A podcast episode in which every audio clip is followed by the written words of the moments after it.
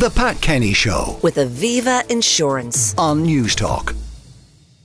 Now, you're welcome back to Breakfast Business with me, Emmet Oliver. Now, we all know, living in Dublin at least, that this place is kind of getting full up in terms of lack of a green belt land, transport, of course, and the road network, all fairly congested. You can witness that any morning. So, should we be doing more to lighten the load on Dublin, but also dealing with some of the population increases that are expected to happen in other cities, particularly Cork, where apparently the population is going to increase by 60%? between now and 2040, according to government demographic projections. Now, IBEC, the employers' body, has been out trying to say that we need to increase spending on infrastructure in Cork and other cities, particularly in terms of government spending, infrastructure, and social investment, as it calls it. Uh, joining me now is Fergal O'Brien, who is Executive Director of Lobbying and Influence at IBEC, to talk about this more. Good morning to you, Fergal. Good morning, Emmet. How are you? Very well indeed. Now, we, we all know that we've been very poor at getting regional balance, as they call it. I mean, I've just come back a few weeks ago from Scotland. You've got vibrant cities like Edinburgh, Glasgow, up to Aberdeen. You know, they really spread the population and the investment. We don't, we haven't been doing that in Ireland for a long, long time. You're trying to put some emphasis on this, and Cork is particularly the city you're looking at. Just tell us a little bit about the kind of pressures that are going on and how urgent the need is. I suppose overall, look, the economy continues to perform really, really strongly. Um, and probably the single biggest issue that we're seeing with IBEC members right across the country right now is capacity constraints. So we're doing well. And like I must admit, when I saw the CSO employment numbers last week, they continued to surprise me that we're finding that scale of extra workers to come into the economy, given all the challenges we know we have around housing and everything else. Um, but I think we're going to see that trend slow unless we make a really significant shift in terms of infrastructure, housing, and those capacity issues. Now, in many ways, look, we are we are still imbalanced. There's probably too much of economic activity. There's too much of population growth happening on the east coast and, and particularly inside that M50. But at the same time, the regions have been doing really well. You know, like we, we've seen a renaissance in manufacturing, particularly things like life sciences, technology to agree to a degree right down the west coast. You know, there's a real tech life sciences hotbed the whole way from, from Donegal to Cork, actually, and in other parts of the country. But we're leaving lots of opportunities on the table. And it kind of feels now, you know, kind of post COVID, we have this reform of the, the global corporate tax coming at us. It feels like a new phase of, of economic development. Um, and we have this incredible opportunity in the public finances, this, this, this surge we have in, in, in, in the tax revenue. And I don't think that's going to disappear anytime soon. So it feels like we need to embrace this new phase of economic So, development. so Fergal, what, what, what, what kind of things are you calling for, or what, where do you think it's best this spending goes to?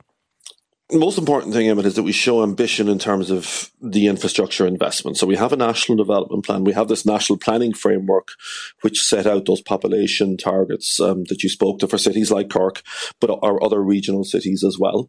Um, we need to start making that happen. Right now, it still feels a bit theoretical for, particularly for our members across the regions.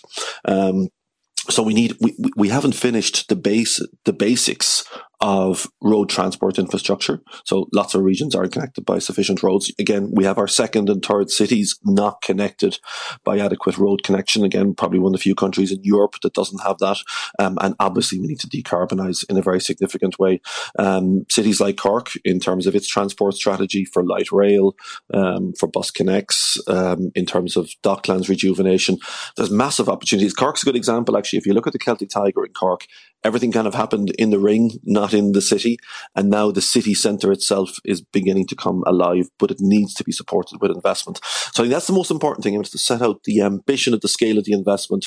And while we support, particularly Minister McGrath's view that we need, you know, to, to put money away in terms of future, future, future costs for the state, we have to set out a really ambitious investment program. Yeah, I mean, I spoke- to do that now. Yeah, I spoke to him a few months ago here on Newstalk, and he, he, I said to him about this very issue, and he was talking about aging costs that are going to arise. Infrastructure seemed to be a good bit further down, and I suppose the other issue is a lot of the Dublin infrastructure is still not properly up to scratch. I mean, you think about the sewerage, you think about the water. I mean, so th- there's a backfilling job to be done there even before we get to your Corks and Limericks and Galways, isn't there? So it's not as if sort of Dublin is fixed and now we can move out from there. Uh, There, there are big issues here too, aren't there? Oh, absolutely. Um, there's a lot. There's a lot to be done, but we do have the resources to, to set about doing this now in a really meaningful way. And that's why, you know, when you look at the budget that, that, that that's coming up, and, and Minister McGrath joined us with some of our members, Minister Coveney and other TDs in, in Cork on Monday this week, and we're doing similar engagements around the country over the coming weeks. The message they were hearing from businesses: if you send, if you set out an ambitious plan, and also if we signal to international markets, particularly in terms of contractors, that Ireland is going to be a consistent and serious investor in infrastructure, you'll actually bring capacity into the country to deliver this. So we think it can be done. There's other things we got to watch as well. It's not just about the physical infrastructure, our innovation, we're slipping down in terms of R&D performance, in terms of investment and lifelong learning.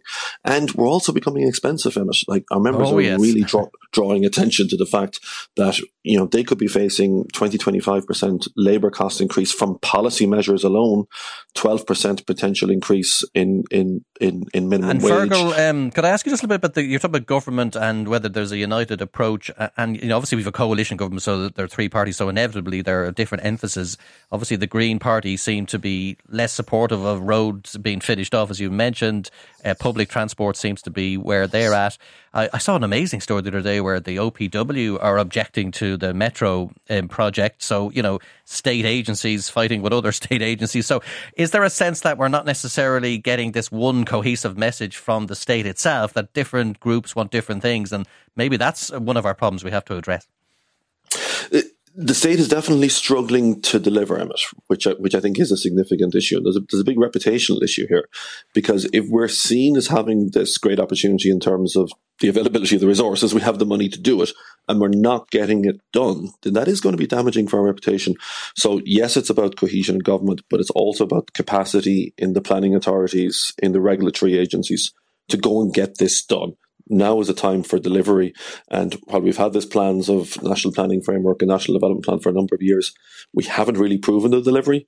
And we need to get about that now really, really quickly. And a lot of our listeners, you know, they get nervous when they hear the state and infrastructure because the record is it's it's mixed at best. I mean, when you look at things like the National Children's Hospital, the overruns, you know, badly managed projects, you can go back over the decades. Uh, you know, you wouldn't necessarily be that confident that we can manage big infrastructure spending. would you guys be in favour of an agency that does this or, or some new body that has some oversight of how all the different bits are moving along?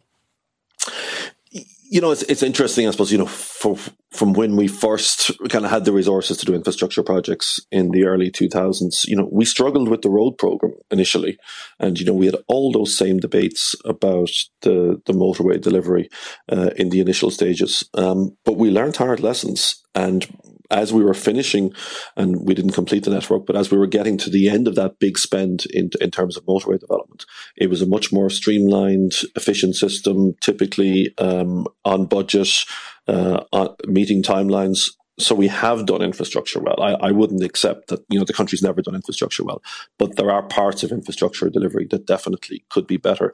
But there are skills here. But interestingly, we see in so many of our members, they're in across Europe and across the world delivering infrastructure projects for other governments.